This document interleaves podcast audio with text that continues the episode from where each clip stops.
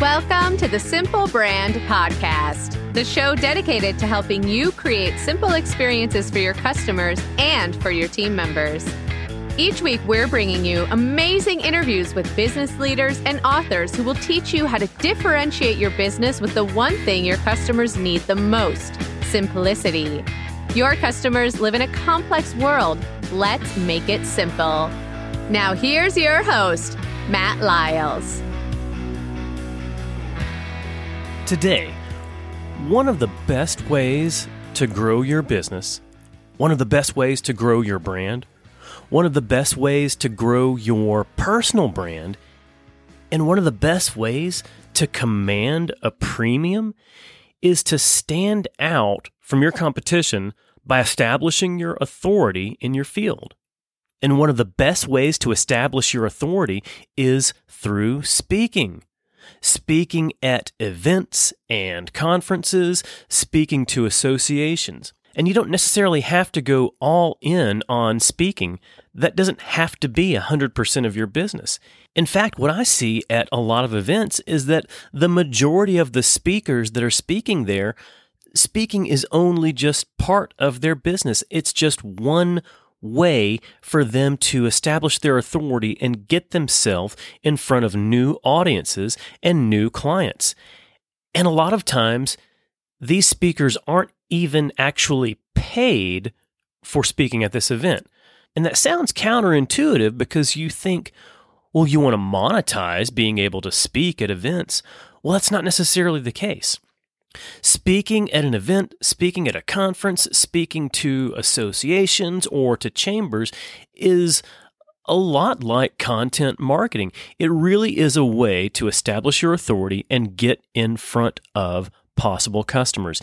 And if you establish your authority in the right way, if you present your material in the right way, if you establish a great relationship and provide a great experience to the event managers of that event, then that's going to help bring you much more business than if you were out there cold calling or if you were out there trying to reach new clients one on one.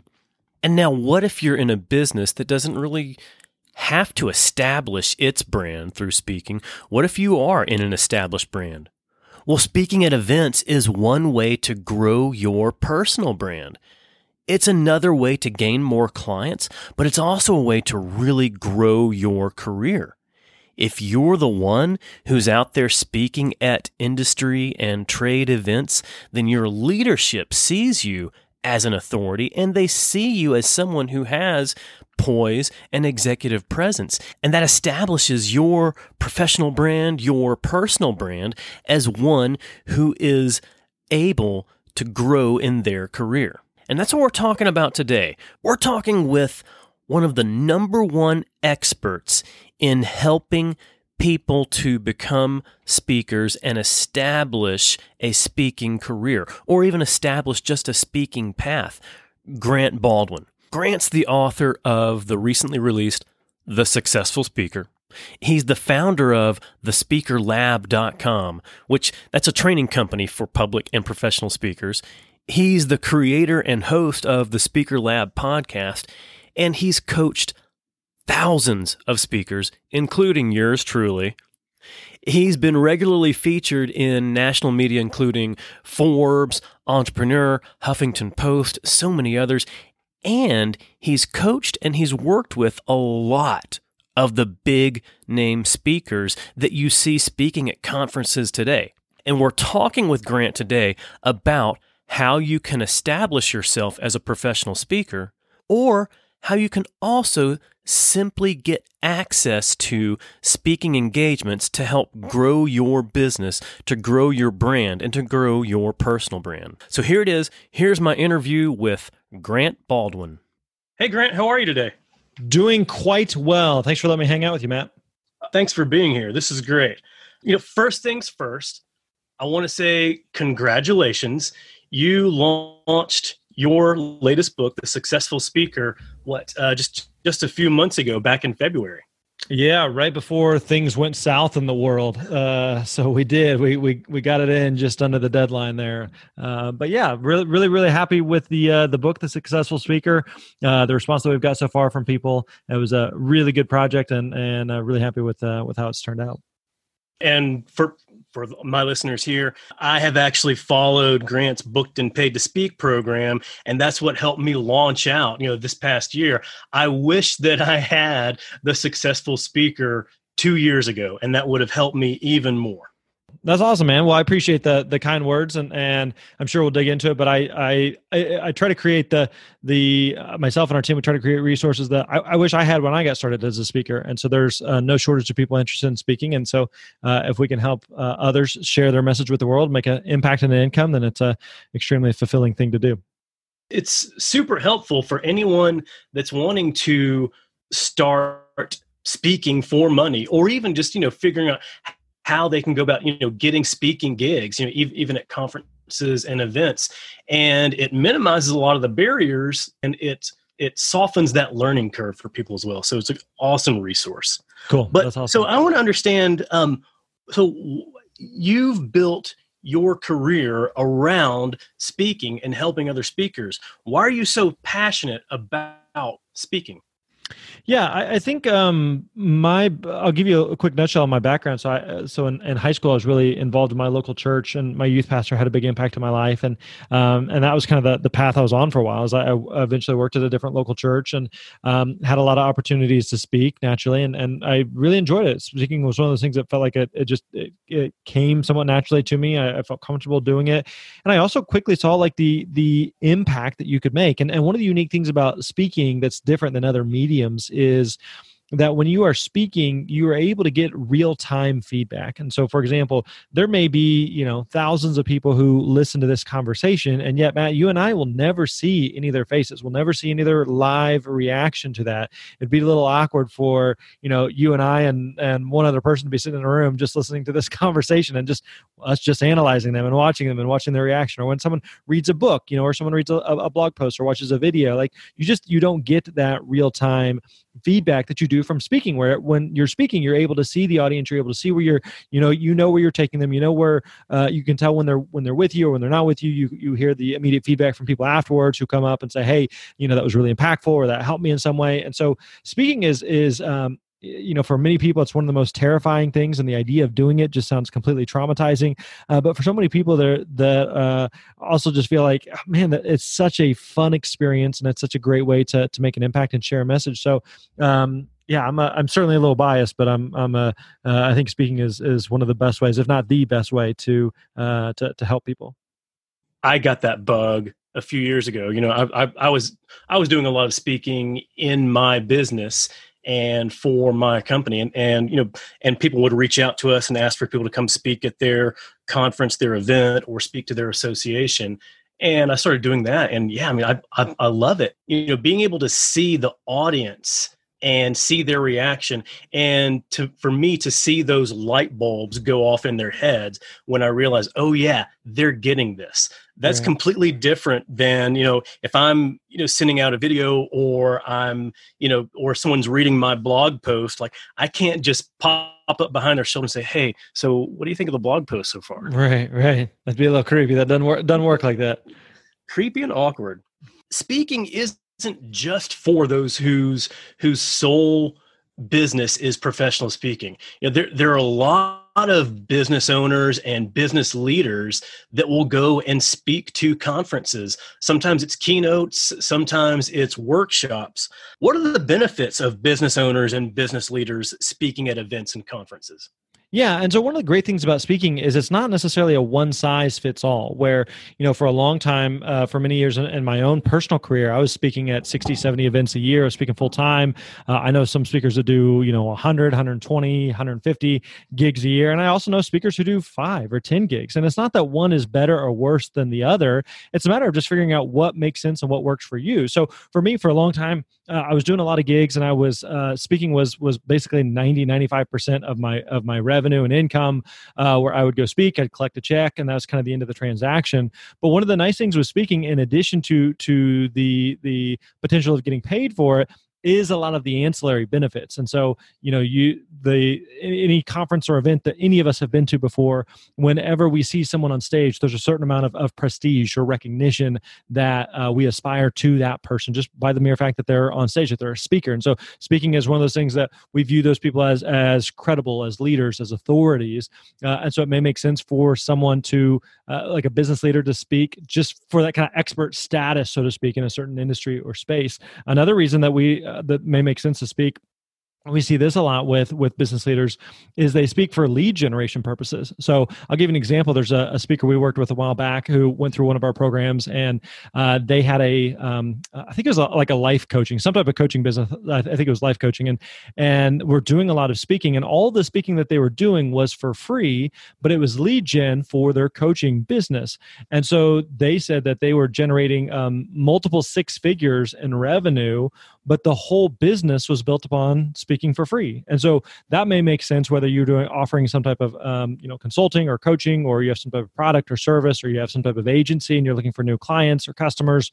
Uh, speaking is a great great way to generate leads for business. So again I, I think the misconception is that people assume okay in order to be a speaker you got to be a full-time speaker you got to be all in on it. No that's not the case at all. Like you just you just have to figure out how speaking fits into what it is that you are trying to accomplish in your own business.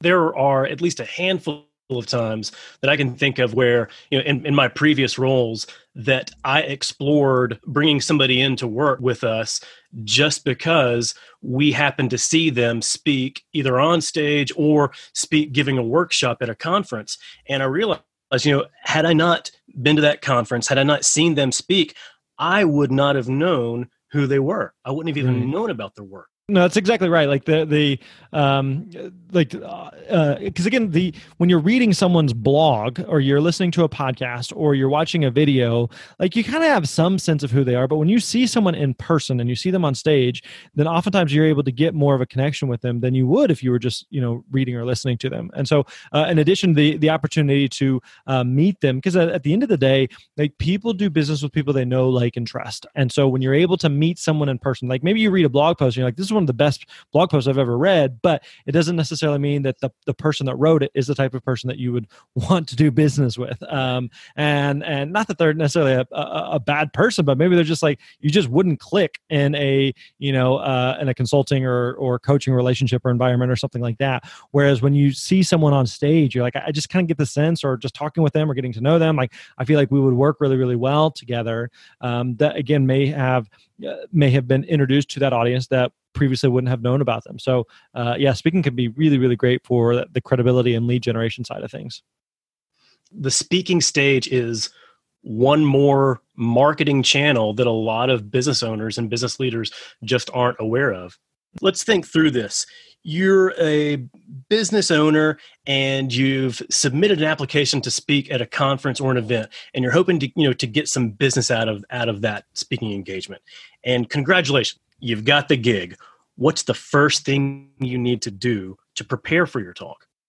Yeah. So whenever you are, some of this would already have been done uh, in the pr- kind of the proposal process, as you're getting really, really clear about uh, who you speak to, what it is that you're going to be speaking about, and kind of what the the point of the talk is. You always want to, you're creating a talk. You always want to begin with the end in mind. Like, what, what's the point of a talk? And so, anytime you're creating a, a presentation, especially if it's a new presentation, one you haven't done before, the audience is always asking themselves two questions. They're always asking themselves, "So what?" and "Now what." So what? And now what? So so what? That's an interesting story you told. So what? What does that have to do with me? What am i supposed to do as a result of that? And the now what part is is now what? How do i apply this? How do i implement it? What do i do at this point? Um, because you don't want people an audience to leave a talk and be like that was interesting, but like, so what? I don't understand what it had to do with me. Or now I don't understand what I'm supposed to do as a result of it. So the audience is always asking themselves those two questions. So as a speaker, especially when you're creating a new presentation, you want to be creating a talk through that lens and make sure that you're clear on those two things of so what, why does this matter? And now what, what are they supposed to do as a result? In addition, I would also say the principle from, from Stephen Covey and Seven Habits of Highly Effective People, where it talks about beginning with the end in mind of just like beginning with the end, like where is it that you want this talk to go? What is the point of this talk? Why should it matter to the audience? So, beginning with the end in mind, thinking through the so what, the now what, uh, and then kind of creating the roadmap of what it is that you want to communicate from there. All three of those, you know, beginning with end in mind, so what, now what. I think those can apply anytime anybody is on a stage or anytime anyone is presenting to somebody else.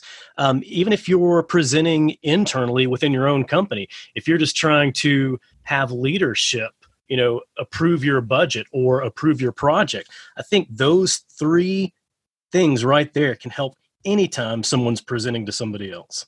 No, that's absolutely right. That uh, you whether again whether you're reading a, a blog post or whether you are um, you know listening to a, a, presentation and a you know in a, a meeting with a couple of people, like you always want to think those pieces through. You always want to be really really clear on so what and now what. Why should the audience care, and what do you want them to do as a result of it? When someone's actually you know going through the process of preparing for their talk I've known a number of people who, when they're giving a presentation, they say that they don't want to over prepare so that they can still appear authentic and not be robotic on stage. But I'd love to understand what level of preparation is really ideal when you're preparing your talk and practice. Yeah, yeah, I totally get what what uh, you know what what they're saying as far as like you know if you're you're in an audience and you're listening to a speaker and it feels like they're just regurgitating a script, like they are just going verbatim word for word, and it just they feel very it feels very forced, it feels very fake, it feels very, robotic. And I'm going to say this, and then I'm going to take five steps over here, and then I'm going to do this, and it's just like ugh, like that. It just it comes across so fake and and um, uh, lacks just being genuine. Versus like you feel like uh, I tell our speakers all the time, like you are a human standing on a stage talking to a collection of other humans. So act like a human. Don't act like this robot. Now, at the same time, recognize and realize that what you are communicating and what you are doing as a speaker is to a certain degree a, a performance. And so it's not just like eh, I'm going to scribble down a couple thoughts on a napkin and hop up there and wing it and hope it all works out. Like I do not recommend that. I would not recommend that at all. Uh, and I think that that you know most of the time when when speakers attempt that, eh, I'm just going to kind of shoot from the hip and um, kind of improv and ad lib like that, that's just a, a waste of the audience's time it's a uh, it's not effective way of communicating at all so what I what I, I, would suggest though is that you do spend a lot of time like practicing, preparing, and rehearsing. What what I typically do personally, what we teach our students is I actually uh, will manuscript out what I want to say, like an entire talk. I will manuscript it out word for word. Now, the point is not to know a script, is not to know verbatim of what we're going to say. So, for example, you know, if Matt, you and I are um, uh, we are at a a sporting event and they're singing the national anthem and someone butchers the lyrics like everybody knows that they butchered the lyrics because we know what the lyrics are supposed to be. But if you're standing on stage delivering a talk to an audience and like you know you you forget a line to a story or you tell the story out of order or uh, you tell points out of order or whatever it may be uh, nobody knows. Nobody has a script following along like oh wait you said you said this instead of that and you know that sort of thing. It reminds me um, when i was recording the audiobook for the successful speaker uh, they they want it to be uh, so that uh, what was it? If someone's listening to it on audible for example and then there is um, there's that like syncing technology where uh, it can also follow along if someone's reading it on Kindle, but then following along on the audiobook, something to that. Some I don't remember what it's called there, some syncing thing. But um, basically, like they need it to be like nine, is like ninety eight or ninety nine percent accurate. So there'd be times where you know you would say this instead of the, you know, or something like that, and um, you know, you're, you're you said uh, and the or instead of and a, you know, or, or whatever. Just like these little little little things. And I remember the the audio guy I was working with, he would it would you'd stop me and up oh, we got to go back. You said this instead of that and we got to we got to redo that one sentence. But listen in that type of setting you got to be spot on accurate. But when you're delivering a speech to an audience the audience is not thinking like that. And so have your talk know where you're going. And again i like to to think it through as far as like i'm not trying to to memorize verbatim exactly what i'm trying to say but i want to know the essence of it. But if i take the time beforehand and really map out how i want to say it and what i want to communicate it's generally going to come across better. So an example of that would be um, you know, if you ask me, hey, tell me about whenever you proposed to your wife. And I could tell that story right now off the top of my head, but if I said, okay, give me about 30 minutes just to sit down and write it out and really think through like the details of the day and, um, you know, what else we were up to that day or who we called first and what people's reaction was or what our reaction was or who cried or what I said or any of that type of stuff. Like if you think all those pieces through, you could probably come up with and tell a better story. And so that's the same idea is, is you really kind of map out what the details were, how I want to communicate it, how I want to deliver that story. But then I'm not trying to, you know, if I say this instead of that, that's fine. That's not the end of the world. I want to know the essence of the story and kind of the general flow of the story. And again, same idea for the overall talk versus feeling like this is a manuscript that I have to completely spot on memorize. So that that's not the approach I'm taking, but more the essence of where the talk is going to go. If you happen to mess up like just one detail, nobody's going to know unless you tell them and then unless you react and start acting like oh my goodness i just messed up my story Right, and you shouldn't. There's no there's no need to do that. There's no need to uh, say, "Oh, wait, you know, I, I, I forgot part of the story," or um, "Oh, normally I have time to tell this other part," or "Normally I show this one slide, but the technology isn't working." You you never need to say, "Hey, there." Uh, you never need to tell the audience, "Hey, there's this one part that I was going to give you, but I can't give you." Now you've taken something away from the audience that they didn't know that they had. So no need to do that. If you mess something up, just keep going, right? Just keep because again, nobody knows the difference. Another big thing I, I tell speakers all the time is that the audience takes their cues from you. The audience takes their cues from you, meaning that if you mess, I've had this happen before. In fact, a couple months ago, speaking at an event, and uh, I think we were doing like some Q and A or something, and uh, I, I, get to a point where I'm like answering a question, I just draw a blank, and I'm just kind of like, I have no idea. I'm literally like, I have no idea what what we were talking about. And it was a, it was a moment where uh, I have a choice as a speaker. I can, I can I can start to panic or be frazzled. And if I do that again, the audience takes their cues from me. So if I'm all of a sudden uncomfortable on stage or just awkward or clunky, the audience feels that, and then all of a sudden they feel like, oh, oh, this is this is painful. I feel like I'm watching this train wreck unfold in front of me, right? Versus if I'm just like, what I did was like uh, I literally have no idea what we were talking about. What was that question again? And everyone kind of laughs and it's not a big deal. And we all move on, right? And so, again, you're a human, act like a human instead of feeling like I am this robot and I am here to deliver this message. Like, you don't need to do that because that, again, that comes across very fake and phony.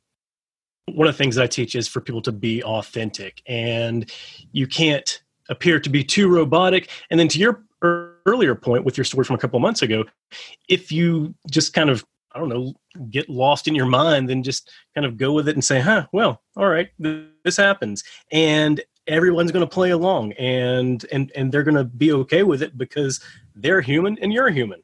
Yeah. Yep. Exactly right. So is there an ideal way to captivate an audience right off the bat and to keep an audience captivated and engaged during your talk? Yeah, I'll tell you one thing not to do is I think uh, one mistake that a lot of speakers make from the beginning is they, they those first few moments that you walk out on stage and that you open your mouth, uh, even before you open your mouth, those are precious, precious moments because the audience uh, typically in most settings they have no idea who you are. They they are attending this conference. They didn't come to see you uh, specifically. They came for this conference. You just happen to be a speaker there. Versus a, it's kind of a different thing. Versus if if like you go. Um, uh, I, you know, you and I live in the Nashville area, and so if we if we were to go downtown, there's there's plenty of live music that exists in Nashville, and so it's one thing to say, okay, I want to go downtown to listen to live music, and I'm going to go to some honky tonk, whatever, and listen to whoever's playing or karaoke or whatever's going on, versus like I'm going downtown to go specifically to this concert to see this person play. Right? There's an anticipation, there's an excitement about that, about seeing that specific person. Versus what again the case is for most speakers is that someone's like, I came to the conference because I'm interested in the conference. I'm interested in who's putting on the conference. You just happen to be a speaker there, um, but I don't know who you are. I have no connection to you whatsoever, other than you just happen to be on the stage that I'm, I'm of this conference that I'm, I'm interested in. And so those first few moments, a lot of times speakers waste those moments and, you know, come out and they do a lot of the, uh, I'm so happy to be here. This is so exciting. I'm just truly honored. And uh, I want to thank, let's say, I'm going to start with my mom. I want to thank my mom for bringing me into the world. And I want to thank the event organizer. And, um, and it's just, it's so great to be here in Wichita. And Wichita is beautiful. I, you know, I just thought you guys were out here in Kansas. I didn't, and they just go on and on and on, like uh, on all this, like just nonsense that you're just wasting those moments. And so, Instead, I would much rather a speaker come out and just get right into it, right? Don't waste those first few moments just kind of thanking everyone or kind of building up or, uh, you know, talking about the weather or whatever. Like, don't waste those. are really, really important moments. And so jump right into that, whether that's telling a story or some type of anecdote or just jumping right into it versus, again, just kind of uh, lollygagging around. Uh, don't waste those moments, and, and but really start right into to to your your your talk. I try to teach this to people too when I'm helping them with a speech or presentation. And I say, like, you don't have to take it this far, but think about Kiss, you know? They don't walk up on stage and say, Hi, my name's Paul. This is Gene. You know, this is Tommy Thayer. This is not Peter Criss. And we're going to play a few songs. There's going to be some cool visuals. We're going to go backstage. Then we're going to come out and play some more. There may be some confetti at the end. No, I mean, like, they, they, they drop the curtain down, there's explosions and fireworks, and they jump right into Detroit Rock City. Yep, yep. No, that's exactly right. Like, just don't waste those moments because the the moments that that people are the, the moments that like they first walk out on stage, uh, and again for a speaker who's unknown, who's coming out on stage, like those are just such valuable moments because at that moment the audience is is making all these assumptions and judgments about you. Do I like this person? Do I trust this person? Do am I interested in this person? Uh, those first few moments, you're kind of going and those first few moments oftentimes are going to determine how a good chunk of the rest of the talk goes. Because if you can get them on your side early then it makes the rest of the talk go a lot simpler versus they're just kind of like again I, am interested in this topic or i'm interested in the, the workshop title or the speech title and that drew me into this particular session or i came to see another speaker who's before or after you. And so i'm just going to sit here uh, and so those first few moments are, are so critically important for the success of a speech when the audience is on your side and you can see that, then that just helps you and helps kind of propel you forward. Like that, that gives you fuel to keep going through the speech, or at least that that's the way it is for me. No, absolutely, because it's again, it's kind of the you're you're uh, you're reading the room, you're reading the audience, and trying to get a sense of are they, are they with you, are they confused? You're making some uh, maybe perhaps making adjustments on the fly of okay, if they didn't understand this, then I'm going to have to the one thing I was planning on telling in 30 minutes, I'm going to have to adjust that, uh, and you're making some of these adjustments on the fly based on some of that real time feedback from uh, from the audience, uh, and so it's it's it's much more than just kind of hey, I'm going to stand on stage and I'm just going to give a lecture and you just sit there in the audience and and you just have to take it versus like no no this is a a, dialogue a conversation. And so i have to you know really work hard to engage with the audience and they have to do their part to uh, to lock in with what i'm talking about. And i have to you know again this kind of this ebb and flow this dance where we both have a part to play. Here's here's something to think about especially for those people who are not in the professional speaking world where speaking isn't you know 99% of, of their business. Um, for a lot of business leaders when they're trying to present about their company at a conference or event a lot of them you know because speaking isn't natural to them they deal with being nervous. And i think you know what jerry seinfeld said like that's like that's one of the top two things that people are afraid of. So how do you handle getting over being nervous before your talk.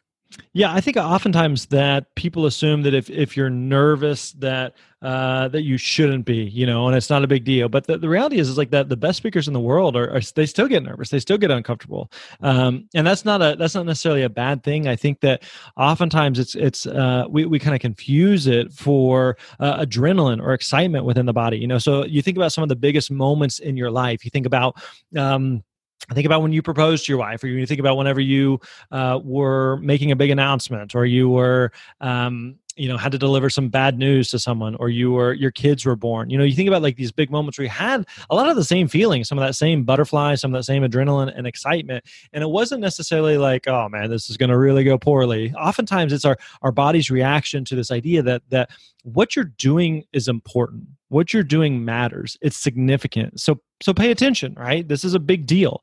Uh, and so i think if anything like that it, it, it's a good thing when you feel some of that because a lot of times that adrenaline that really sharpens your focus and helps you to be on your game versus just like again i'm gonna kind of hop up on stage and just kind of willy-nilly go through it which again is just ineffective and doesn't work. Uh, so how do you minimize this? How do you how do you uh, what do you need to do to address this? So it doesn't become like this this um, this big burden or this thing that, that completely uh, debilitates you and your ability to present one of the best things you can do that we kind of touched on earlier is that you really spend a lot of time practicing preparing rehearsing going over your content material. So by the time you get up you, you may be nervous you may feel some butterflies you may feel some of the the uh, adrenaline pumping but you're ready you're prepared you're, you're nervous you know? So um, uh, I'll give an example of this. It, it's it is like um, you know at the time this recording, we're, we're getting ready for this um, uh, this SpaceX rocket launch, right? Yeah. And they're they're going to be spin, sending uh, the the NASA astronauts to space for the first time in, in nearly a decade, and and so the the these astronauts they've got to be feeling some of these nerves, some of this excitement, and and uh, at the same time, they have spent so much time, literally years of their lives, training and preparing and practicing and rehearsing and going over and over and over and over, ready for this moment. So, do they feel that adrenaline right now? Absolutely. Of course they do, right? But at the same time, they feel like, but we've done everything we need to do to prepare for this moment. Do we feel like something's going to go horribly wrong? Probably not. We feel really confident that things are going to go fine. Otherwise, we wouldn't be getting in this rocket. Uh, but there's also still that, that kind of nervous energy. And so, another way to think about this is if you, if you think back to like, you know, high school or, or uh, college or university, and you remember taking like a, a, test or an exam or a quiz of some kind, uh, and there's kind of two approaches either the approach of like, well, I'm just going to show up and wing it and hope it goes well, or I'm going to really spend some time practicing, preparing, you know, reviewing my notes, um, going over the practice questions, studying, all of the things I'm supposed to do. So when I show up, may, would I still feel nervous? Of course I would, right? But I also feel a level of confidence knowing like I, I put in the work, I put in the preparation, I'm ready for this, I've done all I can do. Now it's go time. Uh, and the same thing is true for a speaker. And so that you can really spend a lot of time practicing and rehearsing and preparing. So by the time you get up on stage, you may still feel some of those butterflies and adrenaline, which again it's not a bad thing, but you also feel a level of, of confidence and calm that, you know what, I, I got this. I did the work to prepare for this moment. And if you're prepared, then those nervous feelings are more just a recognition of, you know, like, hey, this is a big deal and, and we're right in the middle of a big deal, but I've prepared, so I've got it. And a lot of times, like when I get nervous, I remind myself, oh, yeah, I'm a little bit nervous, and that shows that I care about this. Mm-hmm when it comes to giving a presentation, when it comes to giving a talk, there's the other side. There's the visuals that may or may not, you know, go with a presentation. Mm-hmm. And I've seen many variations, and it seems like the majority of speakers, and this is all speakers, maybe maybe not just those whose uh, whose job is full time speaking. The majority of speakers use poor slides. Mm-hmm. What's the ideal use of slides? Yeah, that's a good question. So uh, uh, there are, are certainly big, big pros and cons to slides. What the biggest thing I would say for for speakers who are thinking about uh, their presentation is that the slide should be an enhancement, not a replacement for your talk. Slides should be an enhancement, not a replacement for your talk. Meaning that I'll, I'll give an example. I remember uh, a year or so ago, my wife was attending a conference here in the Nashville area, and I remember she was in a session. She she texted me and she said, uh, "Session was supposed to start a couple minutes ago.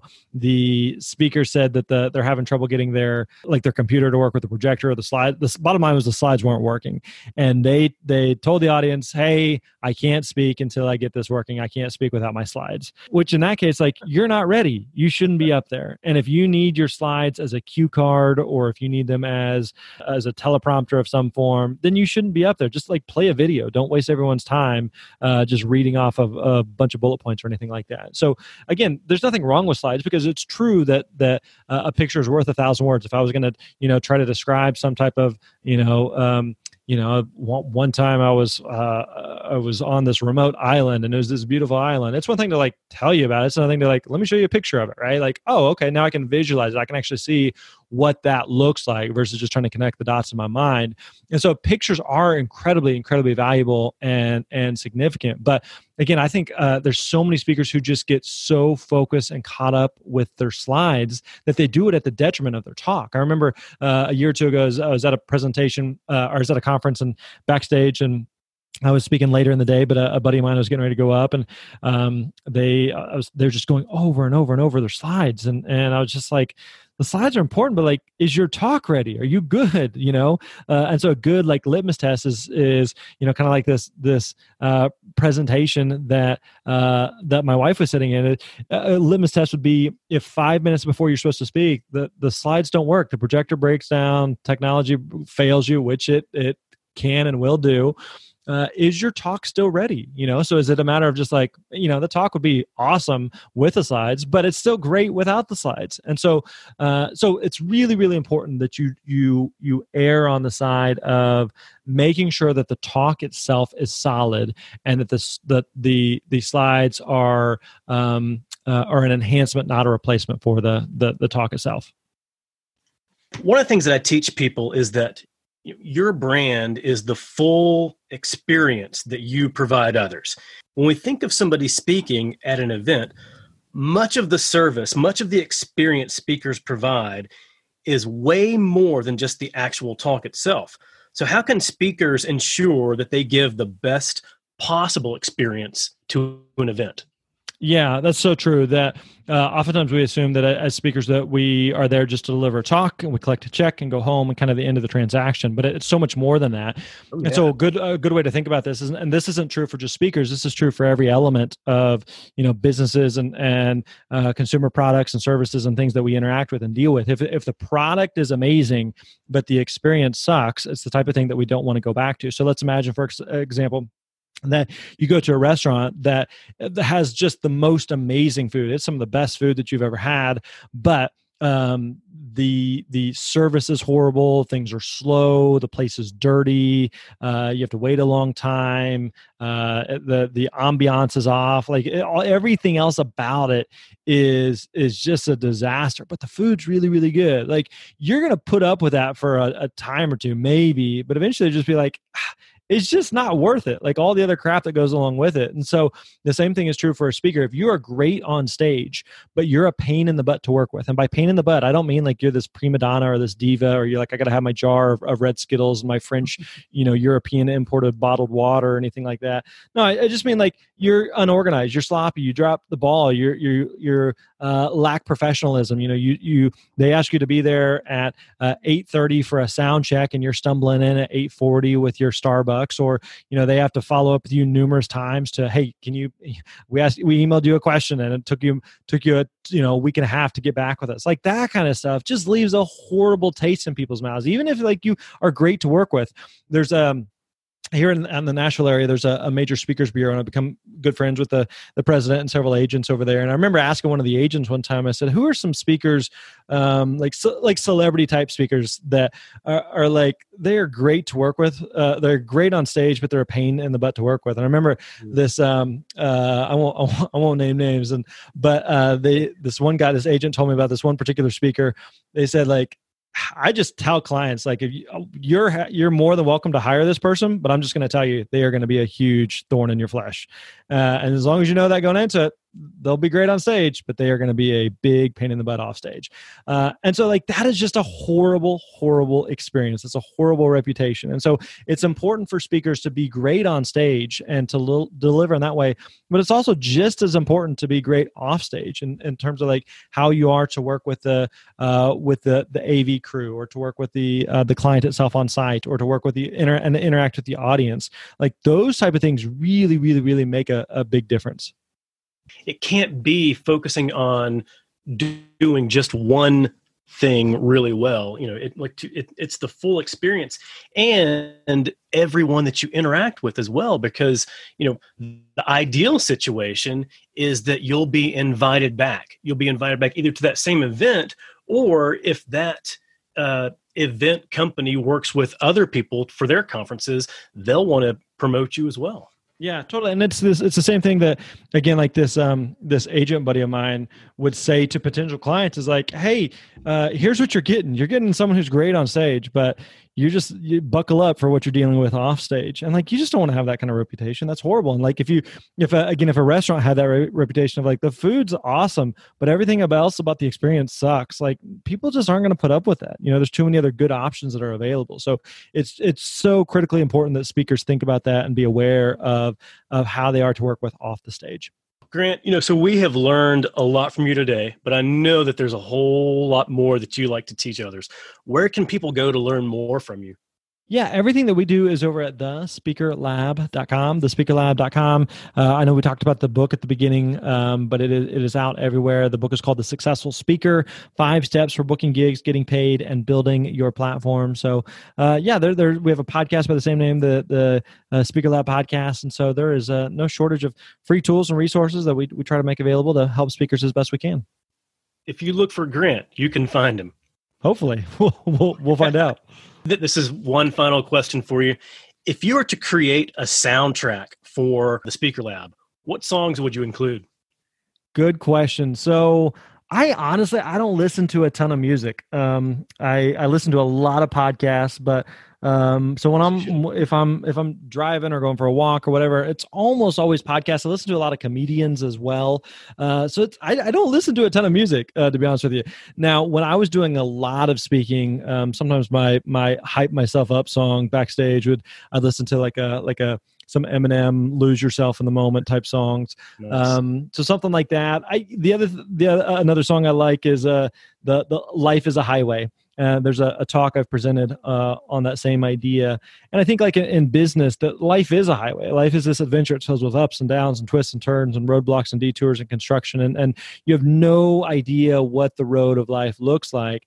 Uh, and and I've heard it put this way: and this is true in, in uh, business it's true in entrepreneurship it's true in life that when you, when you are driving a car at night you can only see as far as the headlights will show you. You can only see a few feet in front of you.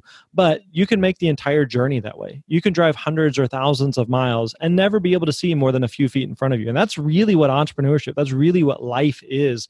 That really like I I mean I have some sense of what the rest of my day holds. I have some sense of what you know the rest of the week or what next week or a month from now or a couple months from now. But uh, I mean obviously right now we're living in this this weird pandemic world that none of us saw coming you know a few months ago.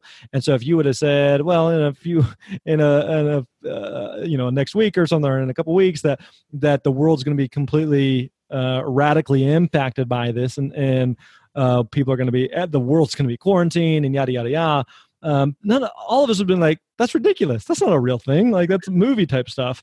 Uh, and yet here we are. And so the idea that again you life is this journey. Life is this highway. And um, that's uh, that's that's part of, of what you're signing up for with with entrepreneurship. That's obviously part of what what comes along with life. That is a lesson that I needed today. And I love that. Yeah, I can have a visualization of some of the major milestones, the major mile markers, but I don't know all the details of the whole road in front of me. But I'm pretty good if I can see at least a few feet ahead of me. Totally, absolutely. I'll give you the quick ex- another quick example of this. So at the time of this recording, um, our family and I were getting ready to do an RV trip in uh, um, about a week or so, and so we're going to kind of bounce around a couple different places. And we know, like, we've booked uh, RV parks. We're going to be staying, and how many nights we're going to be staying there as we kind of bounce around. Uh, but like what happens between point A and point B and what what places we stop at or what you know tourist traps we fall into or whatever? Like I, I, don't know you know who who knows? And that's again that's part of the fun that's part of the adventure that's part of the experience of uh, of again life but also entrepreneurship. If you if you decide that you want to go visit the world's largest rubber band ball because you all think it's cool and then you get there and like eh wasn't as cool as, cool as we thought well that's just a lesson learned. Totally. Now now we know Grant, I am so grateful for you to join me today. I know we're we're both in Nashville, but we're physically distant today because we're sheltering in place. But thank you so much. I appreciate you, and uh, have a good one. Thanks, Matt. Appreciate it. Hey, I hope you enjoyed my talk with Grant Baldwin, and I hope you learned how speaking can be one of the best ways to grow your brand and to grow your business.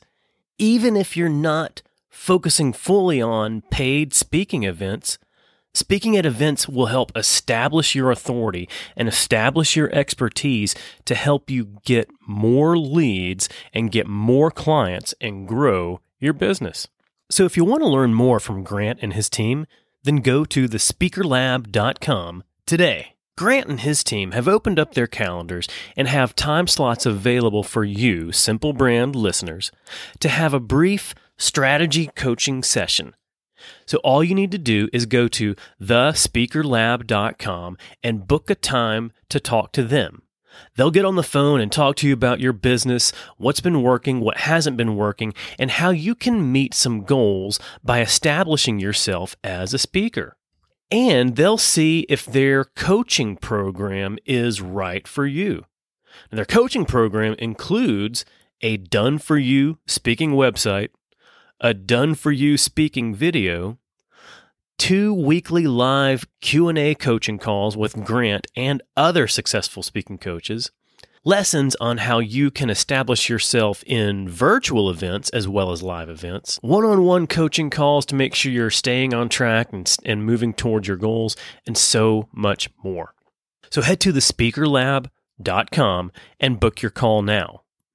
And you can also pick up Grant's book, The Successful Speaker, at Amazon or any other book retailer. But again, listen, you're listening right now on a podcast directory. So go in your podcast directory, wherever it is, and search for the Speaker Lab podcast.